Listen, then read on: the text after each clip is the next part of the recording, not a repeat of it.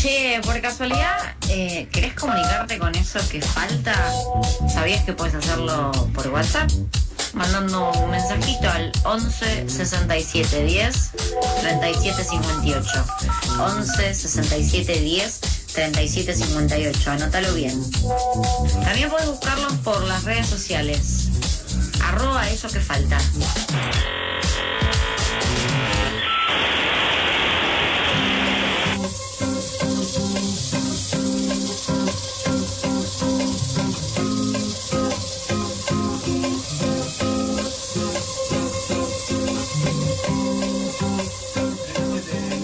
De las 3 de la tarde, continuamos aquí en el aire de FM La Tribu, haciendo eso que falta hasta las 4, un rato más todavía de programa. Y vamos a hablar de la provincia de Jujuy. En esta ocasión estamos en contacto telefónico con Gastón Remy. Él es economista, docente de la Universidad Nacional de Jujuy, periodista económico en la izquierda diario y candidato provincial por la provincia de Jujuy, aunque no ha podido asumir su banca, por eso mismo le damos la bienvenida. ¿Cómo te va Gastón? Muy buenas tardes aquí, Alejandro y Bruno, te saludamos al aire de la tribu. Hola Alejandro, Bruno, buenas tardes, ¿qué tal? Muy bien, gracias por atendernos Gastón. Eh, queríamos hablar eh, un poco de la situación ¿no? que se vive en la provincia de Jujuy, gobernada por el, valga la redundancia, gobernador o emperador Gerardo Morales, como nos gusta decirle porque hace aproximadamente 10, 11 meses que el gobierno de la provincia de Jujuy, o mejor dicho, la legislatura de la provincia de Jujuy, te impide a vos asumir como diputado electo del PTS en el Frente de Izquierda y queríamos saber un poco cuál es la explicación que da el gobierno a esta situación que estás atravesando vos en particular, pero digamos todas las personas que votaron por esa lista. Sí, mira, para que entienda un poco la audiencia, que me imagino que a esta hora de la tarde y todo le, puede sonar muy muy extraño esta situación de que hace 11 meses eh, efectivamente no puedo asumir como diputado provincial en la provincia de Jujuy. Eh, en primer lugar hay que tener en cuenta que mm, el Frente de Izquierda desde el 2011 en todo el país tiene un sistema de rotación de bancas o de gestión colectiva, o sea, los distintos eh, fuerzas políticas que le incorporan al Frente de Izquierda van teniendo distintos diputados que por acuerdos internos este, de, esta gestión colectiva renuncian y asume otro. Bueno, una renuncia, eh, eh, sea del frente que sea o del partido que sea, en cualquier legislatura en el Congreso, es una manifestación obviamente de la voluntad individual, este, en este caso con, con este sistema de gestión colectiva, pero que automáticamente siempre es un trámite de rigor, son dos o tres minutos donde el recinto considera la, la renuncia del diputado o la diputada, se aprueba y asume el suplente. Bueno, esto que, como te digo, el Frente de Izquierda lo viene haciendo desde 2011, pero después todas las fuerzas políticas, lo vimos la semana pasada con el diputado Soria, no sé si lo ubican, el, diputado que renunció en el Congreso eh, y este, pasó a ser ministro de Justicia de la Nación. Bueno, eh, lo que pasa en Jujuy es que el diputado del Frente Izquierda renunció el 5 de mayo del año pasado este, y en estos 11 meses el bloque oficialista, en primer lugar, se ha negado, se niega a tratar eh, la renuncia en el recinto. En más de cuatro veces el diputado lo llevó directamente sobre tabla, o sea, pidió la palabra, solicitó que se acepte su renuncia, este, y ahí mismo eh, la mayoría oficialista y con un sector del justicialismo le dicen no, rechazado, no queremos tratar la renuncia de usted, usted tiene que seguir acá.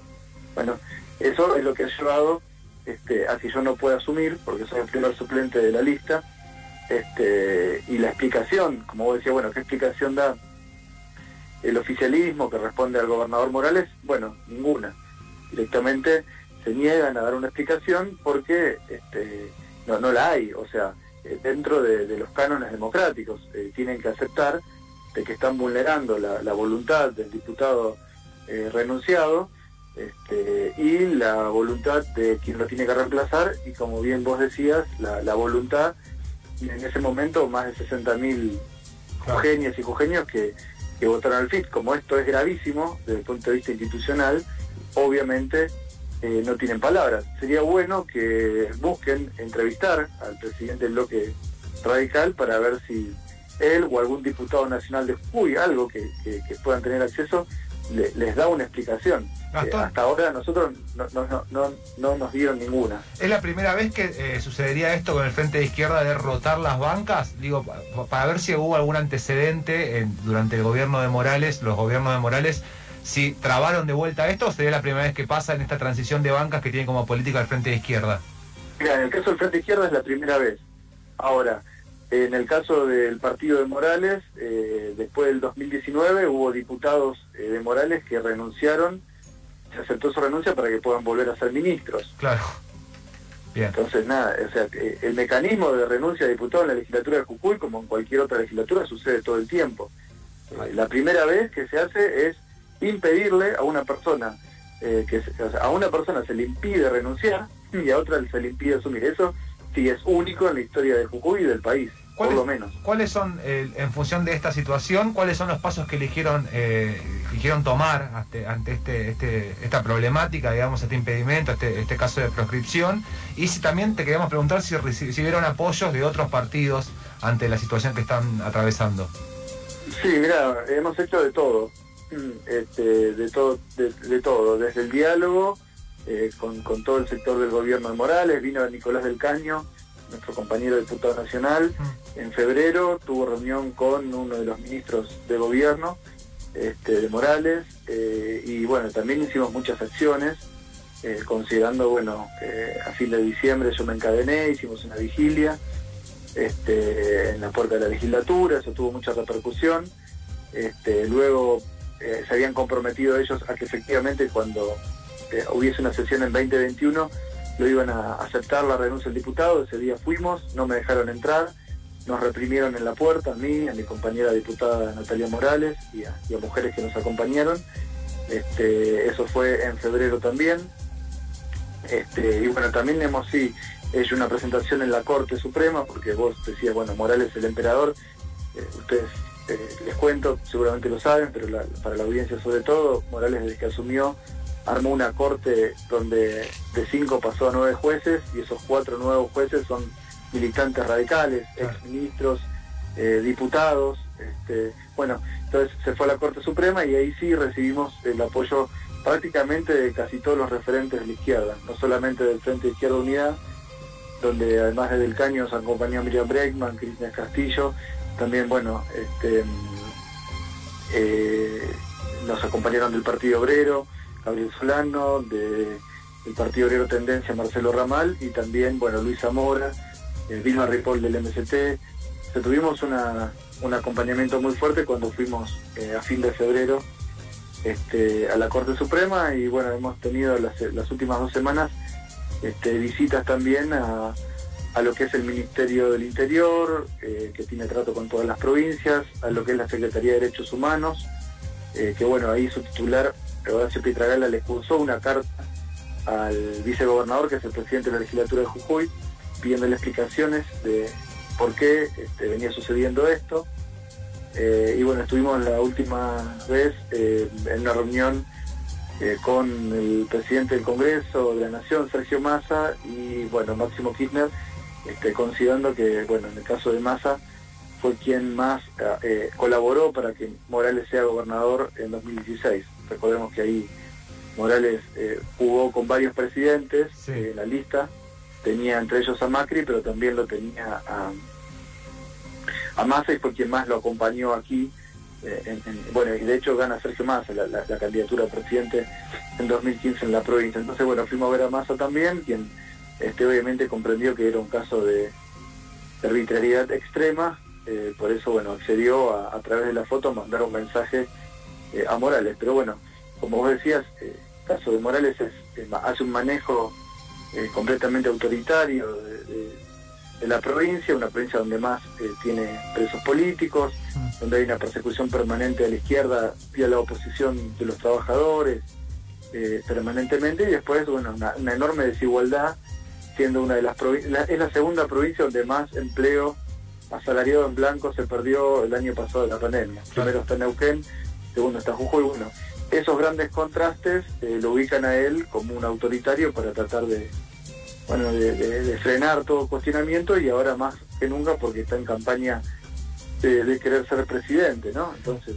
Sí, Gastón, con respecto a estos números que vos decías que tienen que ver con lo que es la desocupación, la desocupación, perdón, allí en la provincia de Jujuy, según las estadísticas que sacó en las últimas semanas el INDEC, entre el 2019 y el 2020, en Jujuy se redujo la, la pobreza y la indigencia y explícame cómo este número eh, es real o puede ser real cuando a nivel nacional esos índices todo lo contrario, aumentaron. Bueno, mira, eh, yo hice un artículo en la Izquierda Diario que doy una serie de motivos para explicar que esos números son absolutamente cuestionables y más bien muy poco ciertos. Eh, Jujuy tuvo el 25% de su población percibiendo, cobrando el IFE. Y sabemos que el ingreso familiar por emergencia, estos 10 mil pesos mm. que se cobraban cada dos meses el año pasado, vos tenías que acreditar que no tenías un ingreso, al menos en blanco. Bueno, imagínate, el 25% de la población eh, lo cobró. Podría haberlo cobrado más porque el IFE eh, no se lo dio a todas las personas que lo solicitaron. Entonces, con ese, con ese marco social, este, en una provincia donde incluso los índices de desempleo bajan, pero por el efecto que se llama desaliento, entonces las personas que no encuentran y dejan de buscar y la mm. forma de hacer la estadística, el index, las ubica en la casilla de, por fuera de los desocupados, que son los que buscan activamente, pero entonces tenés una provincia donde cada vez menos gente sale a buscar porque no hay posibilidades. Y eso del sector, una parte importante es la que fue a cobrar el IFE. Bueno, en ese marco, con paritarias estatales del 12% cuando la inflación acá fue casi el 40%, fue más alta que la inflación nacional, eh, y con el 72% de los trabajadores asalariados en blanco, en una provincia que más de la mitad está en negro, pero el 72% de los asalariados en blanco no cubren la canasta familiar y ese sector se agrandó respecto al 2019 en dos tres puntos, eh, eh, tomando los datos del mismo Ministerio de Trabajo de la Nación, bueno, todos esos números muestran que, es muy poco real el dato de que bajó la pobreza en la provincia el año pasado, o sea, ahí hay, hay un problema de, cómo se está haciendo eh, la muestra estadística y demás. Lo más llamativo es que Gerardo Morales, ustedes saben, es contador público, ¿no?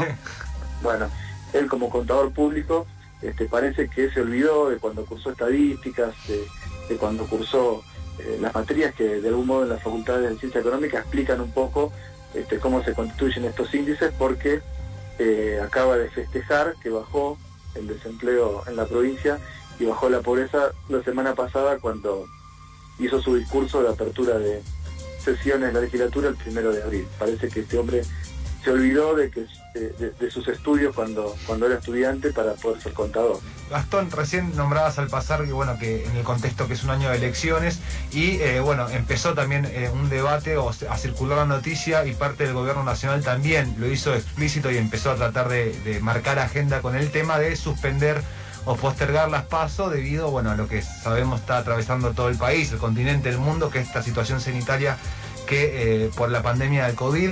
Te queremos eh, preguntar qué opinión tenés al respecto de esta eh, este posible suspensión, postergación de las primarias abiertas, simultáneas y obligatorias. Bueno, es algo que desde ya está, el problema de la pandemia está poniendo a todos en, una situación de, de mucha preocupación. Este, la, suspensión en sí misma este, puede ser una, una medida que en última instancia quita una posibilidad eh, de antemano eh, a que efectivamente sectores del pueblo trabajador se expresen en, las urnas. Puede ser un derecho perdido este, eh, anticipadamente porque, bueno, ahí más bien hay, hay toda una serie de intereses que no son justamente sanitarios, sino que son intereses políticos de los sectores que están, eh, sobre todo los gobernadores, como el caso de Morales, incluso que él decía que era un gasto innecesario y hablaba de la pandemia y decía que había que, postergarlas, eh, y fíjate vos que para el caso de Jujuy él adelantó las elecciones provinciales. Entonces en Jujuy eh, podría llegar a haber tres elecciones. Y, y sabés que la adelantó para el 27 de junio, o sea, pleno invierno. Entonces, evidentemente los gobernadores que dicen que, les preocupa la pandemia, en realidad están haciendo sus números, como es el caso de Morales, este, y bueno, y, por otro lado, este, eh, eh, no, se, se rehuye del, problema profundo que es la inversión este, en materia sanitaria, este, eh, para este año donde, hay recortes en el presupuesto de salud de la nación y después, bueno, toda la parte social, lo que charlamos antes, el IFE que ayudaba a aquellos que se quedaban sin nada, no está previsto restaurarlo. Entonces, están haciendo una especulación de los gobernadores que les conviene quitar las pasos porque manejan feudalmente las provincias, como el caso de Jujuy, y otros que quieren hacer sus internas, como es el caso de Cambiemos, y aprovechar las pasos. Pero bueno, hay cierta hipocresía, ¿no? Me parece, eh, al momento de eh, tomar medidas respecto al calendario electoral eh, y poner por delante la pandemia cuando sabemos que, o al menos mi punto de vista es que, no es lo que le está preocupando la salud de la población en última instancia, ¿no? Bien, Gastón, haciendo un poco de perspectiva hacia futuro de lo que se viene en este año electoral, en el año 2017, cuando vos asumiste, no, perdón, no asumiste, obtuviste tu banca como eh, diputado provincial. En esas elecciones el FIT allí en Jujuy sacó alrededor de 60.000 votos con casi el 16% del electorado. Y después, dos años, en las elecciones presidenciales, que también hubo legislativas, tuvieron un retroceso obtuviendo alrededor de 12.000 votos y apenas el 3,13%. Te quería preguntar cómo analizan ustedes desde la provincia esa variación y esto que te decía, qué expectativas tienen para las legislativas de este año. Sí, lo de la, situación de la izquierda en Jujuy, eh, eh, entre 2017 y 2019 hubo un cambio, eh, sobre todo en último momento, donde se fue, Morales adelanta la elección provincial y se repite como a nivel nacional una suerte de, como era sacar a Macri, bueno, acá era sacar a Morales. Entonces ahí se transformó a último momento el justicialismo incorporó un candidato outsider, que, era más un candidato de anti la casta política Eugenia, y eso lo que le permitió, bueno, eh, traccionar una gran cantidad de votos que en su momento habían venido a la izquierda en una elección legislativa, o sea, la elección de 2019 ejecutiva fue altamente polarizada, ¿no? Este, de ahí un poco el, cambio del resultado, eh, y ahora, bueno, lo que, lo que está claro es que, eh, o por lo menos estamos viendo, es que hay un interés con este adelantamiento de hacer una elección a la medida de, del gobierno de Morales y también de su socio mayoritario o quien tiene la mayoría dentro del justicialismo jujeño, que quede todo cerrado ahí, es una elección eh, mucho más compleja porque hay un piso electoral del 5% del padrón, o sea, tenés que sí o sí sacar ese 5% del padrón, cuando sabemos que del padrón nunca vota la totalidad. Y esto no existe en el resto del país. Mira, eh, hicimos una presentación judicial en la Corte Jujeña y nos respondieron que no nos quejemos porque había un lugar peor que es Formosa. Bueno, ah. es verdad que es peor porque ahí eh, el que saca la mayoría simple se lleva dos tercios de los cargos y el segundo un tercio, o sea, nunca entra una tercera fuerza. Acá en Jujuy se logró superar eso en 2017, como vos decías, este, pero bueno, eh, en pandemia vota mucho menos gente, entonces ya no eh, deja de ser un 5% y va subiendo, ¿no? Estamos hablando eh, de un 8 o 10%, ¿no? Para poder eh, tener legisladores cuando a nivel nacional, para sacar un diputado nacional tenés que tener el 3% de los, de los votantes, ¿no? Entonces, bueno, ese mecanismo es algo que se preserva, que, que, lo, van, lo van a usar de nuevo para en esta elección adelantada preservarse ellos y sobre todo, bueno, el ataque que, que tenemos con, el impedimento, la prescripción a que ellos suma, este, es una lectura que ellos hacen desde el punto de vista del objetivo de borrarnos, ¿no? Borrarnos como fuerza política eh, opositora, que en última instancia eh, es eso, la, izquierda en Jujuy es la única oposición eh, a todas estas atropellos permanentes que hace Morales. Desde ese ángulo es una pelea difícil que vamos a dar, pero que no que nada indica que sea imposible seguir eh, manteniendo eh, diputados y concejales como hay aquí en Jujuy a la izquierda. Muy bien, Gastón, te agradecemos muchísimo la comunicación con FM de la Tribu. Desde aquí te mandamos un gran abrazo. Bueno, eh, un saludo a ustedes, les agradezco y sobre todo el compromiso de prensa, radios como los de ustedes, cuando en Jujuy este emperador tiene a su vez una capacidad de controlar los principales medios para que incluso fuera de la provincia se escuche solamente eh, su versión de los hechos. ¿no? Eh, eh, recalco mucho que la tarea de ustedes es muy buena para poder dar la, verdadera verdad de la realidad jujeña. Muy bien, gracias Gastón, un abrazo. Hasta luego. Hablábamos con Gastón Remy, economista, docente de la Universidad Nacional de Jujuy, periodista económico también en la izquierda diario. Él fue candidato en el 2017 por el PTS en el FIT resultó electo como diputado provincial de Jujuy y en esta lógica del Frente de Izquierda de derrotar sus bancas para que cada uno de los distintos partidos que le integran puedan ocupar una de las bancas, la legislatura provincial de Jujuy, a través del emperador Gerardo Morales, no le permite asumir su banca.